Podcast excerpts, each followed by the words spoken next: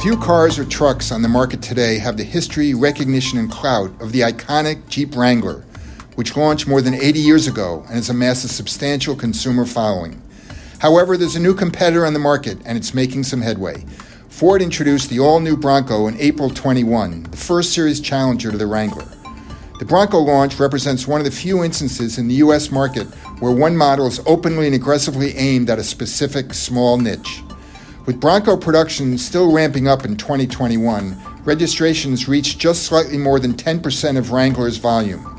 In 2022, though, Bronco registrations jumped to nearly 120,000, still behind Wrangler, but 40% of the category. Through the first five months of this year, Bronco deliveries of 50,500 still trail Wrangler's 69,000 sales.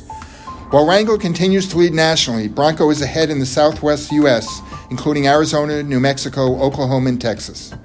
I'm Tom Libby with this week's Automotive Minute from S&P Global Mobility, formerly IHS Markit.